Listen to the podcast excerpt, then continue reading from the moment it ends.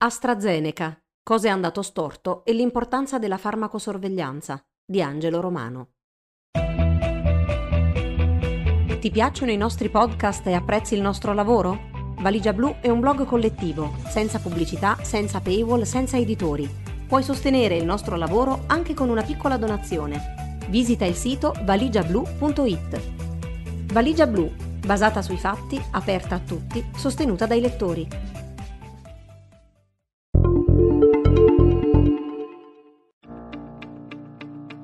Fermarsi per qualche giorno o continuare a vaccinare e indagare?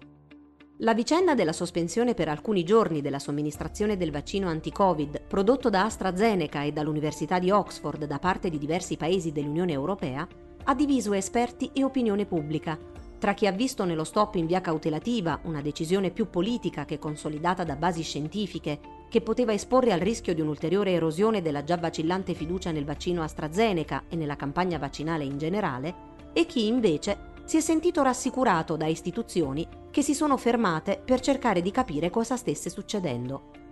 Oltre che per le sue implicazioni sul rapporto tra scienza, decisioni politiche, comunicazione del rischio e media, il caso AstraZeneca evidenzia il ruolo della farmacovigilanza, il processo di valutazione della sicurezza dei vaccini, le cui rigorosità sono alla base della fiducia da riporre nelle campagne di vaccinazioni globali.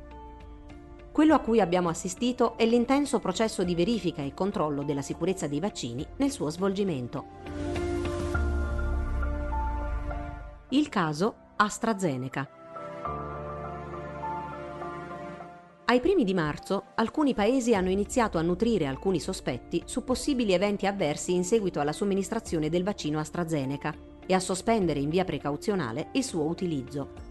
Il primo paese a fermare le vaccinazioni di AstraZeneca è stato l'Austria, il 7 marzo, dopo due eventi avversi con un decesso tra le infermiere di una clinica. L'11 marzo è stata la volta della Danimarca, il primo Stato a sospendere la somministrazione su tutto il territorio, dopo la segnalazione di una trombosi rivelatasi fatale, seguita il giorno stesso da Norvegia e Islanda. Il 16 marzo il vaccino era stato sospeso in modo totale o parziale in altri 15 paesi dell'Unione Europea, tra cui l'Italia, nonostante appena due giorni prima l'Agenzia Italiana del Farmaco, AIFA, avesse ufficialmente parlato di ingiustificato allarme e di nessuna causalità tra i casi di decesso verificatesi dopo la somministrazione del vaccino AstraZeneca, per quella che, per come è stata comunicata a molti, è parsa un'inversione a U che ha contribuito a generare ulteriore confusione. Come comunicato dalla stessa Agenzia Italiana del Farmaco e poi spiegato in un'intervista dal presidente dell'AIFA Nicola Magrini, la decisione è stata assunta in linea con analoghi provvedimenti adottati da altri paesi europei, in attesa che l'Agenzia Europea del Farmaco, EMA, valutasse se ci fosse un rapporto di causa e effetto tra somministrazione del vaccino AstraZeneca ed eventi avversi. Va specificato che l'EMA non aveva mai parlato di sospensione nelle diverse comunicazioni sulle sue indagini sui casi segnalati di trombosi in seguito alla vaccinazione. Tuttavia, come specificato dallo stesso Magrini sempre nell'intervista a Repubblica, la sospensione in via precauzionale era stata adottata dopo un confronto con il Ministro della Salute, altri paesi come Francia e Germania e una riunione all'EMA, in attesa che quest'ultima si pronunciasse il 18 marzo. La decisione di fermarsi in via cautelativa è arrivata dopo le valutazioni fatte dal Paul-Ehrlich Institut, l'ente federale responsabile per le vaccinazioni e la biomedicina in Germania. In alcune FAC, l'Istituto e il Ministero della Salute tedesco hanno spiegato che la segnalazione di alcuni effetti avversi ha consigliato la sospensione dell'uso del vaccino AstraZeneca. In particolare sono stati rilevati sette casi di trombosi dei seni venosi cerebrali con difetto della coagulazione del sangue in sei donne e un uomo tra i 20 e i 50 anni. Per quanto secondo alcuni studi l'incidenza di questo tipo di trombosi oscilli tra i 13 e i 20 casi ogni milione di persone all'anno, rilevare 7 eventi su 1,6 milioni di persone vaccinate in poco più di un mese e mezzo è allarmante, considerato che, spiega il Paul Herrlich Institute, in quell'intervallo di tempo ci si sarebbe aspettati normalmente al massimo un caso e gli esperti di malattie del sangue e trombosi consultati non hanno escluso una possibile connessione con il vaccino AstraZeneca. Tutto questo ha suggerito di sospendere l'utilizzo dei vaccini per aspettare le valutazioni dell'EMA al riguardo. Il 18 marzo l'EMA si è effettivamente pronunciata, dichiarando in una conferenza stampa che il vaccino AstraZeneca è sicuro ed efficace, che i benefici continuano a superare il rischio di effetti collaterali, che il vaccino non è associato ad un aumento del rischio complessivo di coaguli di sangue, eventi tromboembolici in coloro che lo ricevono e che non vi è evidenza di un problema relativo a lotti specifici del vaccino o a particolari siti di produzione, come pure si era pensato in un primo momento. Tuttavia, l'Agenzia europea del farmaco precisava che non poteva escludere ancora una connessione tra il vaccino e alcuni casi molto rari di coagulazioni intravascolari disseminate e trombosi dei seni venosi cerebrali. Su circa 20 milioni di dosi somministrate tra Regno Unito e Paesi membri dell'Unione Europea, erano stati segnalati 18 casi di trombosi, 7 in Germania, 3 in Italia e nel Regno Unito, 2 in Norvegia e in India, 1 in Spagna.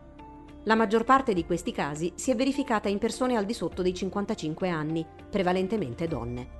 Per quanto sia difficile stimare un tasso base da utilizzare come criterio di comparazione, perché uno degli effetti della Covid-19 è la coagulazione del sangue, il numero di casi di questa trombosi in quella fascia d'età è comunque superiore, 12, a quelli normalmente aspettati su 20 milioni di persone nel periodo di tempo preso in esame, 1,35 in media.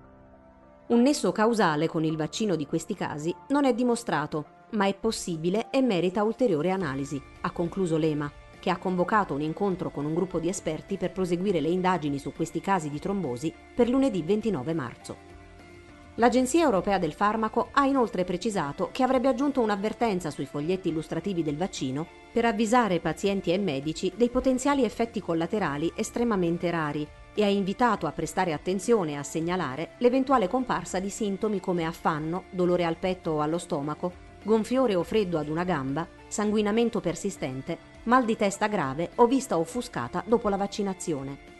Subito dopo il pronunciamento dell'EMA, la reazione dei paesi europei che avevano sospeso la somministrazione dei vaccini AstraZeneca è stata in ordine sparso. Germania, Spagna, Paesi Bassi e Italia hanno immediatamente ripreso le vaccinazioni. La Francia ha deciso di escludere da questo vaccino le persone al di sotto dei 55 anni, la fascia d'età più colpita.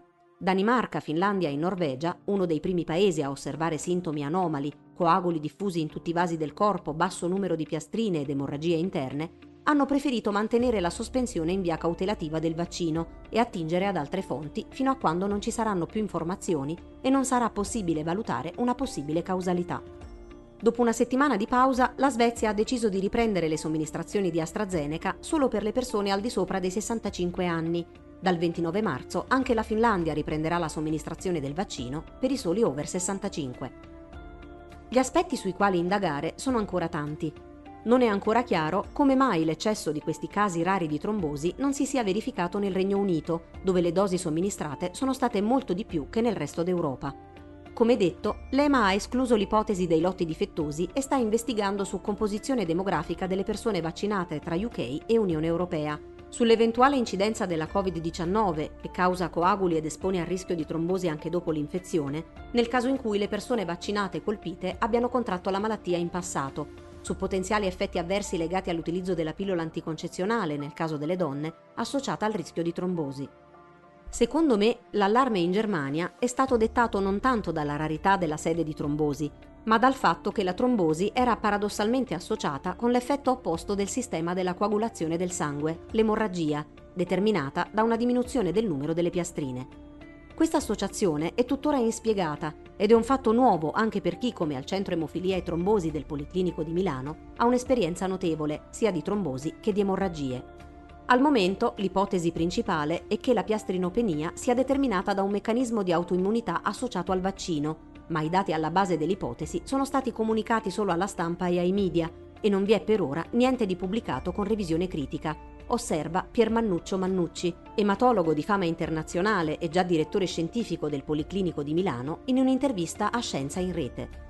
Mannucci fa riferimento agli studi condotti da due gruppi di ricerca separati in Norvegia e Germania, che hanno parlato di una possibile reazione autoimmune innescata dal vaccino, che potrebbe essere la causa della coagulazione del sangue nel cervello, riporta il Wall Street Journal. I ricercatori tedeschi, che si sono coordinati con colleghi austriaci, irlandesi e della Gran Bretagna, hanno affermato di aver individuato alcuni sintomi combinati, come il mal di testa, vertigini o disturbi della vista, che possono essere trattati in qualsiasi ospedale di medie dimensioni. In presenza di questi sintomi a quattro giorni dalla vaccinazione sarebbe sufficiente un esame del sangue per diagnosticare l'eventuale trombosi in atto. Pochissime persone svilupperanno questa complicazione, ma se succede, ora sappiamo come trattare i pazienti, hanno spiegato i ricercatori tedeschi, le cui analisi sono state esaminate dalla Society for Thrombosis and Hemostasis Research tedesca. I due studi non sono stati ancora pubblicati né sottoposti a peer review. Il gruppo di ricerca tedesco ha annunciato di aver presentato i suoi risultati ad Lancet. Fermarsi in via cautelativa o andare avanti con le vaccinazioni? La decisione di sospendere le vaccinazioni in presenza di casi rarissimi di effetti avversi ha fatto molto discutere e diviso anche il consesso scientifico e medico. Fermarsi o andare avanti con le vaccinazioni? Un'interpretazione razionale dei dati avrebbe dovuto suggerire che non c'erano ragioni per sospendere il vaccino, sostengono alcuni, ma potrebbe essere vero anche il contrario. Fermarsi potrebbe essere stata la scelta più opportuna per non far perdere definitivamente la fiducia nelle istituzioni che si occupano della salute delle persone, afferma a Science Stephen Lewandowski, esperto di comunicazione del rischio presso l'Università di Bristol. È difficile prevedere gli effetti di questa decisione. Come riportava Antonio Scalari su Valigia Blu, secondo gli autori di uno studio dell'università danese di Aarhus, se da un lato un approccio di radicale trasparenza sui vaccini anti-Covid potrebbe diminuire l'adesione ai vaccini, dall'altro potrebbe aumentare la fiducia nelle istituzioni sanitarie, a testimonianza della complessità della questione. Continuare a vaccinare non era giustificabile di fronte ai casi osservati dagli esperti del Paul Ehrlich Institut, il PEI, spiega il Ministero della Salute tedesco nelle FAC sul suo sito, Fermarsi era doveroso per far sì che dopo l'esame dei casi da parte dell'EMA e del PEI, i medici e i cittadini potessero riprendere a vaccinarsi in modo informato sui rischi della vaccinazione. Se si decide di continuare la vaccinazione nonostante le avvertenze, i medici vaccinatori e gli stessi vaccinati devono essere informati sui possibili effetti collaterali. Lo Stato ha doveri speciali di cura per le vaccinazioni raccomandate. L'evento avverso è stato analizzato con competenza ed è stato comunicato con chiarezza magistrale, commenta Eugenio Paci su Scienza in Rete. I ricercatori chiedevano al governo tedesco di fare uno stop per valutare e poter comunicare il rischio a bocce ferme. L'attenzione al rischio basso manifesta un'attenzione all'individuo e dimostra che le procedure si preoccupano del consumatore e hanno implicazioni legali. Io ho apprezzato, sentendomi rassicurato da tali misure. In altre parole, che un rischio sia basso non significa che non vada capito e analizzato, anche per prevedere come comportarsi in futuro. Quello del Paul Herrich è un modello causale che convince, perché è il frutto di analisi competenti, cioè non di perizie giudiziarie, ma di una valutazione dei maggiori esperti, e di un sistema di monitoraggio di alto livello della vaccinazione e di analisi di inferenza causale. La risposta necessaria deve essere primo conoscenza causale, che è basata sulla fiducia nella competenza, Secondo, assunzione di responsabilità professionale e politica. Terzo, una comunicazione che risponda alla domanda e se toccasse a me cosa farei. Al termine di tutto questo giro, conclude Paci, i cittadini ne avranno guadagnato in consapevolezza e fiducia. D'altronde, lo stop ad AstraZeneca non è la prima sospensione di un vaccino anti-Covid, né l'unica. A gennaio la California aveva sospeso per alcuni giorni la somministrazione del vaccino di Moderna per possibili reazioni allergiche. La notizia non aveva generato toni allarmistici come questa volta. Nei giorni scorsi, Hong Kong e Macao hanno fermato l'utilizzo del vaccino Pfizer in via precauzionale per gli imballaggi difettosi di alcuni lotti. Nel caso di AstraZeneca, quello degli effetti avversi è stato l'ultimo di una serie di episodi che hanno contribuito a indebolire la fiducia nel vaccino sviluppato dall'azienda anglo-svedese e a rafforzare l'idea che si tratti di un prodotto di serie B, tralasciando che il meno costoso, il più agevole da conservare e utilizzare ed è stato pensato per essere distribuito in tutto il mondo, come sottolineato più volte dal direttore generale dell'Organizzazione Mondiale della Sanità, Tedros Adhanom Ghebreyesus.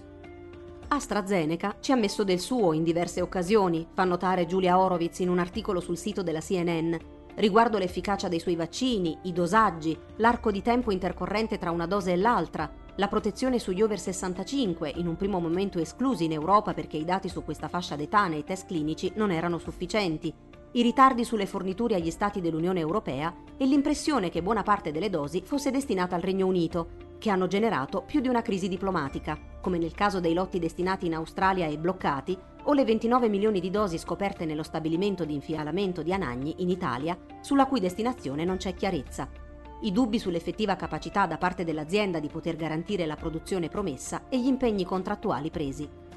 Infine l'episodio più recente, il caso dei dati sull'efficacia del vaccino nei test clinici svolti in Cile, Perù e Stati Uniti su 32.000 partecipanti, contestati da un gruppo di esperti medici incaricati di monitorare lo studio svolto dall'azienda. In un primo momento AstraZeneca ha comunicato che dai test svolti il vaccino era efficace al 79% e che era pronta a chiedere l'autorizzazione per l'uso di emergenza all'Agenzia del Farmaco statunitense, l'FDA. In una comunicazione inusuale, dopo la mezzanotte, il gruppo di esperti aveva scritto una lettera in cui definiva i dati obsoleti, accusando l'azienda di aver scelto di omettere i risultati relativi ad alcuni partecipanti in modo tale da far risultare un esito migliore dei propri test. E come dire a nostra madre di aver preso A al compito quando in realtà la media finale di tutti i test è una C, ha scritto in un articolo il Washington Post che ha ricevuto o ha potuto visionare la lettera degli esperti. Il dottor Anthony Fauci, direttore dell'Istituto Nazionale Statunitense di Allergie e Malattie Infettive, è dovuto intervenire, mostrando preoccupazione e definendo quanto accaduto una leggerezza che potrebbe erodere la fiducia in un ottimo vaccino. Il 25 marzo AstraZeneca ha aggiornato i suoi dati rivedendo al 76% l'efficacia del vaccino nella prevenzione dei sintomi della Covid-19. Tutte queste vicende, però, più che minare, devono rafforzare la fiducia nei vaccini, perché sono la dimostrazione che i processi di valutazione e di farmacosorveglianza funzionano a dovere e hanno a cuore la sicurezza e la salute dei cittadini, commenta sul New York Times Karen Landman, epidemiologa e giornalista. La cosa più importante da sapere sul vaccino anti-Covid di AstraZeneca è che è sicuro e funziona, nonostante i passi falsi che hanno rovinato quasi ogni fase del suo lancio. Se il vaccino AstraZeneca merita la fiducia delle persone dopo mesi di inciampi è grazie al processo di farmacovigilanza, spiega Landman. Prima di lanciare un vaccino, prosegue la giornalista, gli epidemiologi elencano le cose che potrebbero andare storte dopo la vaccinazione, indipendentemente dal fatto che i problemi di salute siano causati dal vaccino o meno quindi selezionano gli eventi più probabili, che potrebbero includere problemi associati ad altri vaccini o condizioni causate dalla malattia che il vaccino intende prevenire, come la coagulazione del sangue, che è un sintomo noto dell'infezione da Covid-19. Man mano che le persone ricevono le vaccinazioni, gli scienziati analizzano ripetutamente i dati sugli eventi avversi in tempo reale, cercando tassi che superano quello che normalmente si aspetterebbero, Tassi di eventi elevati, chiamati segnali di sicurezza, spesso portano a revisioni approfondite delle informazioni sui pazienti, i cui risultati vengono condivisi pubblicamente in modo tempestivo. Può essere difficile spiegare ai cittadini perché alcuni casi di coaguli di sangue tra le milioni di persone che sono state vaccinate costituivano un segnale di allarme. Diversi esperti hanno affermato che il tasso di coaguli nei destinatari del vaccino AstraZeneca non è superiore a quanto previsto nella popolazione generale, ma in questo caso non è con la popolazione generale che i risultati dovrebbero essere confrontati, ma gruppi di persone non vaccinate e della stessa fascia d'età. Svolgere queste indagini pubblicamente e spiegare perché i suoi risultati sono preoccupanti mostra a tutti i cittadini quanto seriamente gli scienziati prendono in considerazione la loro sicurezza, conclude Landman.